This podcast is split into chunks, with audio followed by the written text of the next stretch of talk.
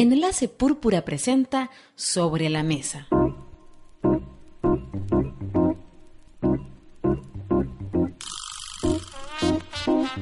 Sobre la mesa. Foros, ponencias y charlas sobre los derechos humanos de las mujeres. Comenzamos.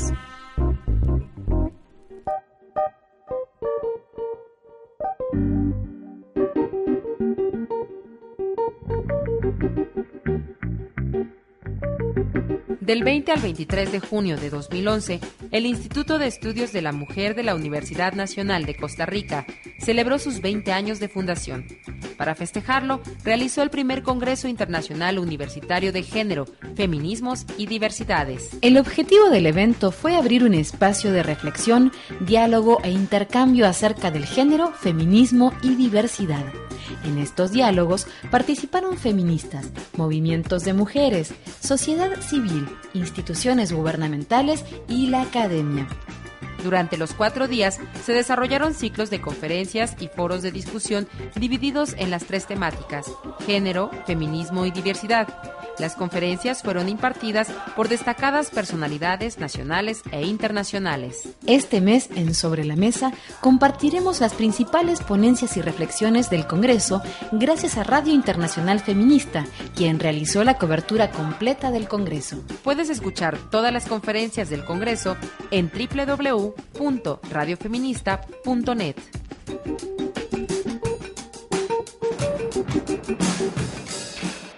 Marcela Lagarde, ella es mexicana, académica, antropóloga, investigadora.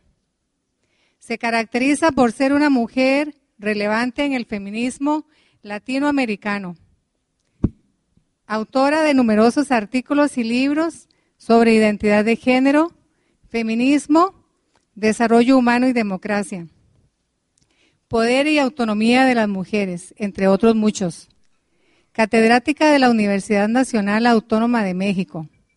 Fue militante del Partido Comunista. Se presentó a las elecciones como candidata independiente en las listas del Partido de la Revolución Democrática.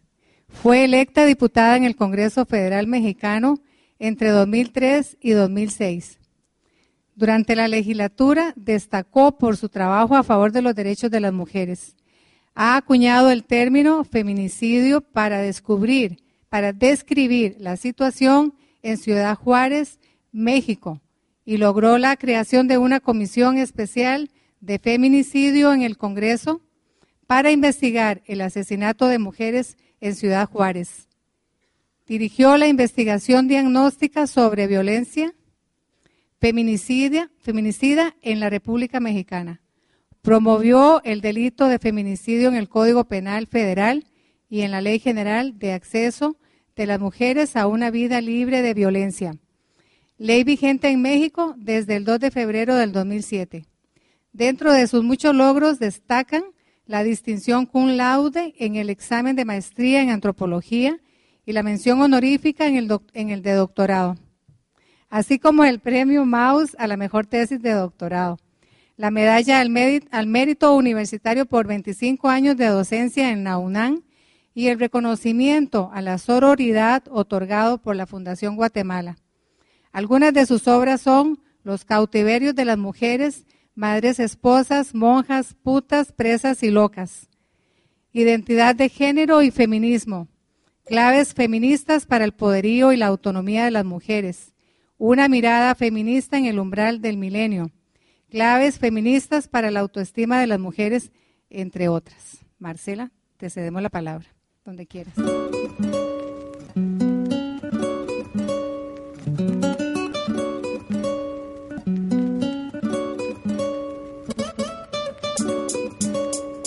Los poderes de dominio y sus beneficios eh, efectivamente se dan más allá de nuestra voluntad, como más allá de nuestra voluntad, las mujeres vivimos condiciones opresivas, aún mujeres que tenemos condiciones sociales de oportunidades y favorables.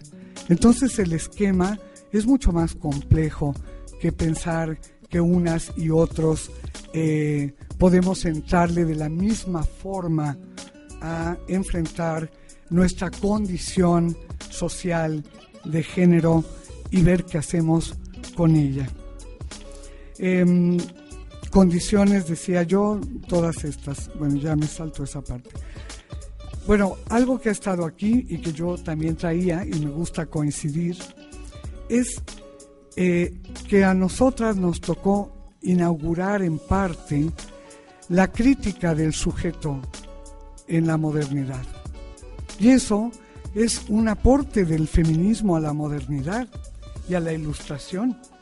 La crítica que han hecho las feministas a un sujeto plenipotenciario, masculino y androcéntrico del que aquí se ha hablado todo. Las mujeres emergimos como qué? ¿Como qué emergimos? Como un grupo. En algunos lugares nos llaman el colectivo de las mujeres, cosa que me parece chistoso. ¿no? Eh, somos una categoría social, de acuerdo con las claves de la teoría social. ¿Qué somos las mujeres? Somos, decimos en alguna de las vertientes del feminismo, un sujeto emergente, un sujeto emergente que inaugura y comparte el escenario con otros sujetos emergentes. Emergemos, por ejemplo, las mujeres pretendiendo la configuración de sujetos.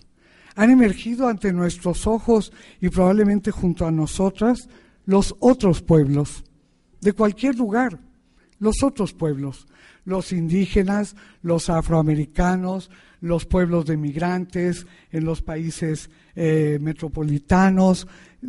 Han surgido los otros como pueblos. ¿Qué pretenden? Pretenden ser un sujeto más en el pacto social, un sujeto en igualdad. Los diferentes de todo tipo. Si hay unos que hasta se llaman los raros, los queer. Y hay otros que se llaman los exóticos y hay unas que se llaman las brujas. O sea, todos los diferentes aspiran a ser sujetos de la modernidad. Hasta los indignados, hasta los indignados aspiran a ser sujetos de una modernidad revisitada, democrática, participativa, pero no son premodernos y tampoco están colocados en la postmodernidad. Están colocados exigiéndole a la modernidad su radicalidad esa es la exigencia del feminismo, de las mujeres, de los otros pueblos, de otros sujetos, las personas, por ejemplo, con capacidades limitadas, que tenemos que ir por el mundo tratando de no ser objeto de conmiseración, sino que buscamos un trato de sujetos en igualdad con alguna que otra discapacidad más notable que en las demás personas que también tienen las suyas, decimos nosotros. Las personas que viven racismo. Millones de personas en el mundo padecen el racismo, viven con la inferioridad marcada en sus cuerpos, en el color de su piel, en la estatura, en el rizado del pelo, grano pimienta, se decía en los manuales de antropología, a un tipo de rizado del pelo que catalogaba a las personas por su raza. Las personas que redefinen también e innovan su preferencia sexual emergen como sujetos que van en pos de un tratamiento digno y de libertades reconocidas como sujetos. Desde luego, preferencia sexual y de género. Las personas que viven cualquier desigualdad, discriminación y violencia por ser lo que son. Hay unas güeras, no sé aquí cómo se diga, rubias, colochas o no sé cómo se dice acá, que son discriminadas en tierra de pelo castaño y de oscuridad en la tez, y se las discrimina al revés ¿Por qué se les considera superiores y entonces se les ataca y se les discrimina por el color que no concuerda con el, como dicen unos necios, con el color de la tierra. La violencia, la discriminación, por ser lo que una es, por ser lo que uno es, es la forma más aberrante de vida. Ser lo que somos y además reivindicarlo y vivirlo y vivir sobre eso discriminación requiere mucha fuerza vital, mucha convicción, mucha pasión y muchos anhelos, anhelos de igualdad. Estos nuevos sujetos en los escenarios sociales variados del mundo global y local no han sido plenamente reconocidos en su especificidad. ¿Qué queremos ser? Nos lo han dicho hoy en esa espléndida mesa sobre los derechos humanos. Queremos ser seres humanos, pero, pero, ahí va el pero, desde lo que somos, para cambiarlo, para desecharlo, para innovarlo, para dejar de serlo, para seguir siendo, porque también nos interesa seguir siendo parte de lo que somos. Y a lo mejor tampoco nos da la vida para dejar de ser todo lo que somos y para hacer lo que aspiramos a ser. Queremos ser en nuestra especificidad. Mucho mencionamos la diferencia, pero la diferencia todavía tiene ecos del supremacismo. A mí me encanta, reivindico la diferencia, desde luego las diferencias, pero me parece mucho más cercana a lo que queremos decir, hablar de la especificidad. Porque entonces ya no estamos hablando de una diferencia, o dos, o tres. Estamos hablando de lo que cada quien es como persona en su biografía y desde luego en el mundo del que proviene y en el que deviene su vida. Los nuevos sujetos, todos, trastocan la concepción moderna, efectivamente, androcéntrica, eurocéntrica, norcéntrica, pero también quiero decirlo, ojalá trastoquen una concepción surcéntrica, lo que queremos es que deje de haber centro, jerarquía, poder de dominio. Queremos que emerjan otras diversidades, que puedan haber múltiples centros interrelacionados entre sí, sin jerarquías, con igualdad. Estos nuevos sujetos eh, son sensibles a aquello que reivindican identitariamente.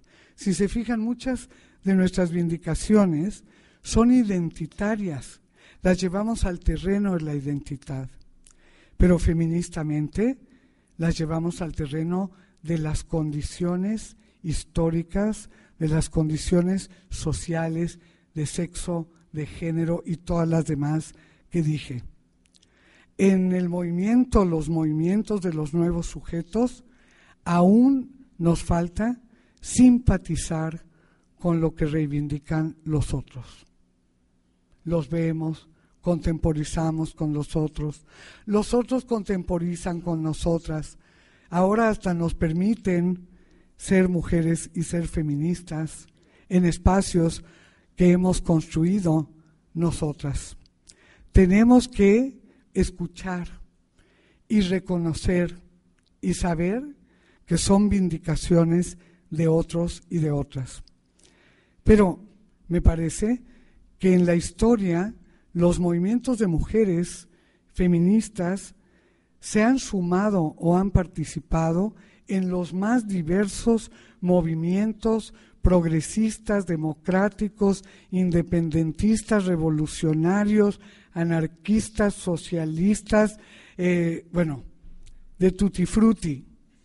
Es una historia del feminismo que tenemos que vindicar y reconocer, porque el feminismo ha recogido de todos esos paradigmas parte de su propuesta maravillosa que no pudo ser, o que fue parcial, o que se desmoronó en el intento, o fue fallida o fue equívoca y resultó un Frankenstein al estilo que también imaginó Mary Shelley con la creación de su monstruo. Y el feminismo ha recogido el sedimento de lo más avanzado, de lo más constructivo de todos esos movimientos. Por eso pienso yo que hemos participado en movimientos y hemos asumido utopías de vanguardia de todos esos movimientos. El resultado es algo complejísimo. Tenemos parcelitas de utopías todavía no articuladas entre sí. Y me parece que asumiendo las utopías hemos activado para hacer las topías. O sea, lo que sí puede ser aquí y ahora. El feminismo siempre ha sido alternativa social en pequeños lugares, en algunos países, en algunos espacios, en redes, en algunos sitios. El feminismo es al mismo tiempo utópico, condensado, pero tópico. Tenemos los pies sobre la tierra de los que nos habló Alda, eh, los tenemos plantados. Y desde luego los feminismos han hecho suyos críticamente las mejores alternativas a la dominación. Avanzar en, en, la eliminación, y la palabra eliminación me parece una de las más bellas palabras en nuestra lengua, y es la palabra de la sedau. Fíjense qué verbo escogieron las sedauistas. Escogieron la eliminación de todas las formas de discriminación contra las mujeres. No dijeron la disminución, como en los objetivos del milenio. No dijeron que nos peguen menos. No dijeron que nos discriminen con cariño. Dijeron eliminación y apostaron por un proyecto social paradigmático de una sociedad sin discriminaciones, todas las que nos tocan a nosotras y luego las que compartimos con todos los demás. O sea, que esa es una clave formidable.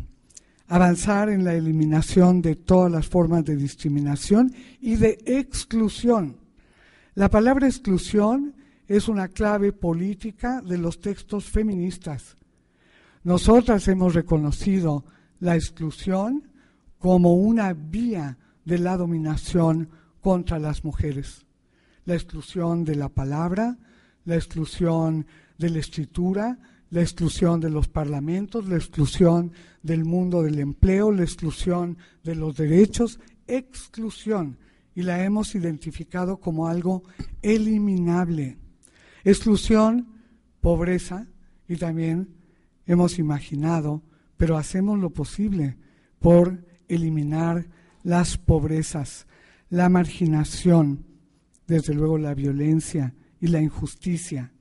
Todo eso ese planteamiento complejo, paradigmático, ha requerido una gran sinergia, muchas sinergias de diversos nuevos sujetos, entre ellos las mujeres y los movimientos feministas.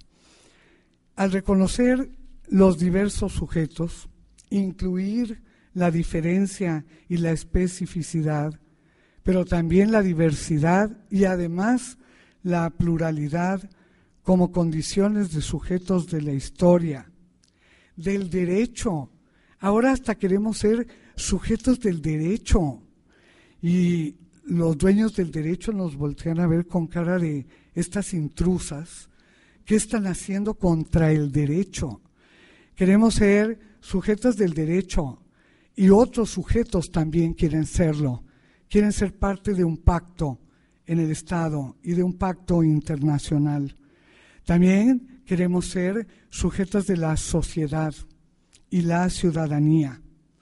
Queremos ser sujetos sexuales, sujetos del deseo, sujetos de la voz, la palabra, sujetos del lenguaje, sujetos de la imagen, sujetos de la política.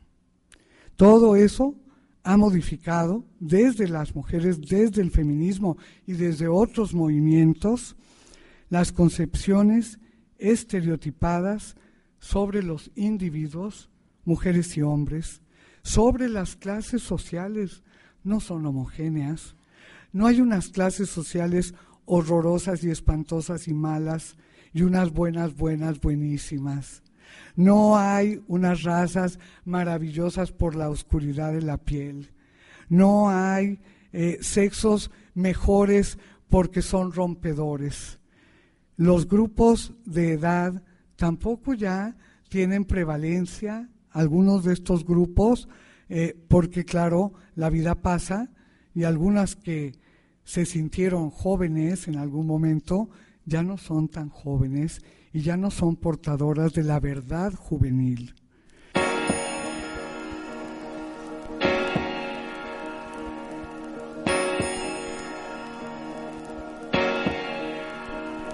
Estás escuchando la segunda parte de la conferencia de la doctora Marcela Lagarde en el primer Congreso Internacional Universitario de Género, Feminismos y Diversidades realizado en Costa Rica del 20 al 23 de junio de 2011. No te pierdas nuestro próximo programa.